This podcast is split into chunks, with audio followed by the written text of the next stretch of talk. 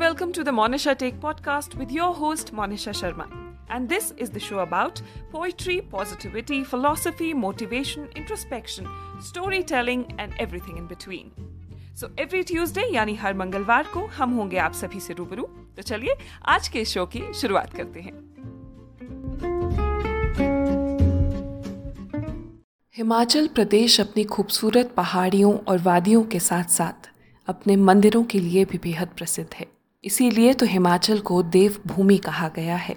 यहाँ पर बहुत से देवी देवताओं के मंदिर हैं, जिनमें से एक है कमरुनाग। हिमाचल प्रदेश के मंडी जिला में 334 किलोमीटर की ऊंचाई पर स्थित देव कमरुनाग का मंदिर और मंदिर के ही समीप कमरुनाग झील। मंडी से करीब 60 किलोमीटर दूर रोहांडा नामक एक स्थान है। यहीं से कमरूनाग मंदिर का रास्ता शुरू होता है। रोहांडा से मंदिर तक की दूरी करीब आठ किलोमीटर की है। और ये दूरी तय करने में श्रद्धालुओं को करीब तीन घंटे लगते हैं। ये रास्ता श्रद्धालुओं को जंगल और खड़ी चढ़ाई के बीच पैदल तय करना होता है।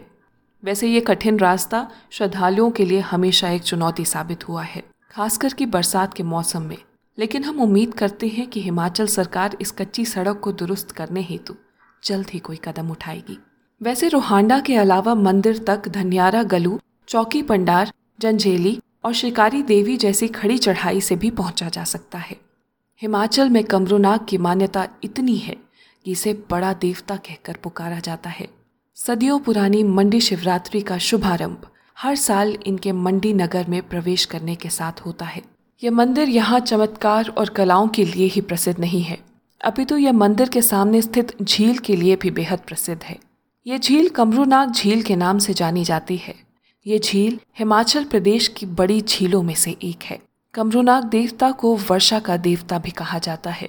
कमरूनाग देवता जी का मंदिर मंडी जिला के कमराह नामक गाँव में स्थित है। ये मंदिर चारों दिशाओं से बहुत घने जंगलों से घिरा है। यह मंदिर बहुत ऊंचाई पर स्थित है, जिसके कारण यह स्थान बर्फ़ से काफ़ी महीनों तक ढका रहता है। कमरूनाग झील और मंदिर हिमाचल प्रदेश के जाने माने मंदिरों में से एक है। इसका नाम सिर्फ़ झील और मंदिर के लिए ही नहीं, बल्कि ये प्रतिवर्ष यहाँ होने वाले मेले के लिए भी प्रसिद्ध है। ये मेला प्रतिवर्ष चौदह या पंद्रह जून को होता है। यह हिंदू कैलेंडर के हिसाब से एक तारीख को होता है, और हिमाचली भाषा में इस दिन को साजा कहा जाता है।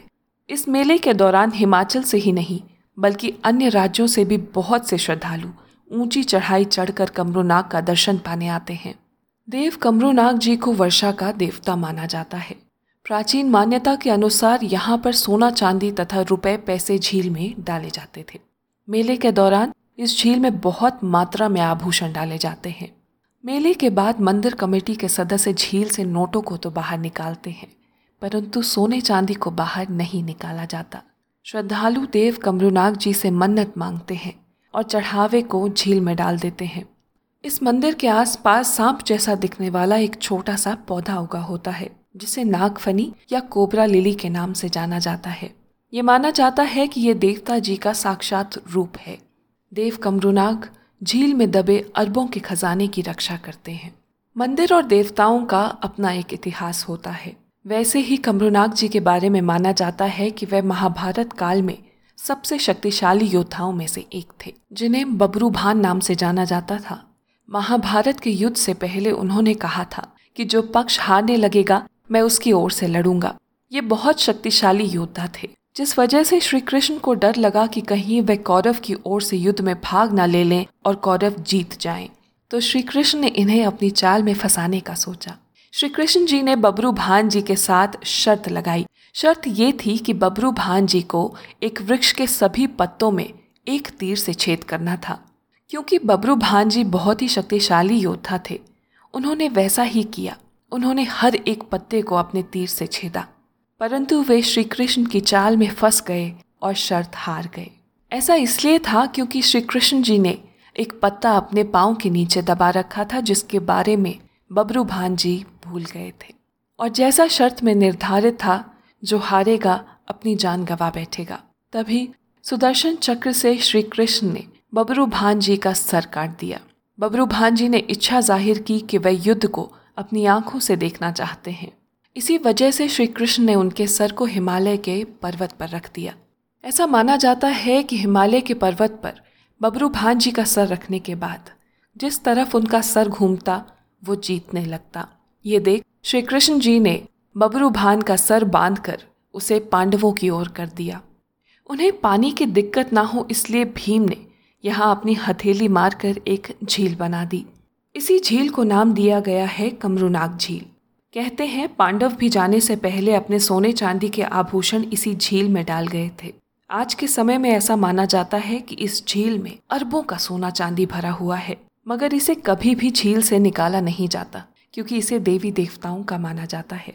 कहा जाता है कि सोने चांदी के गहनों को निकालने की जिसने भी कोशिश की है, वो विफल रहा है और साथ ही साथ दंड का भोगी भी बना है। यही प्राचीन कथा कमरुनाग जी के बारे में जानी जाती है। उम्मीद करती हूँ कि आज का एपिसोड आपको पसंद आया होगा। यदि कमरुनाग मंदिर और कमरुनाग झील से जुड़ी आपको ये कहानी पसंद आई हो तो इसे शेयर करना मत भूलिएगा। इसी तरह की और कहानियाँ सुनने के लिए आप मेरे चैनल को Facebook YouTube Instagram Spotify Apple podcast और गूगल पॉडकास्ट पर लाइक फॉलो और सब्सक्राइब कर सकते हैं। धन्यवाद।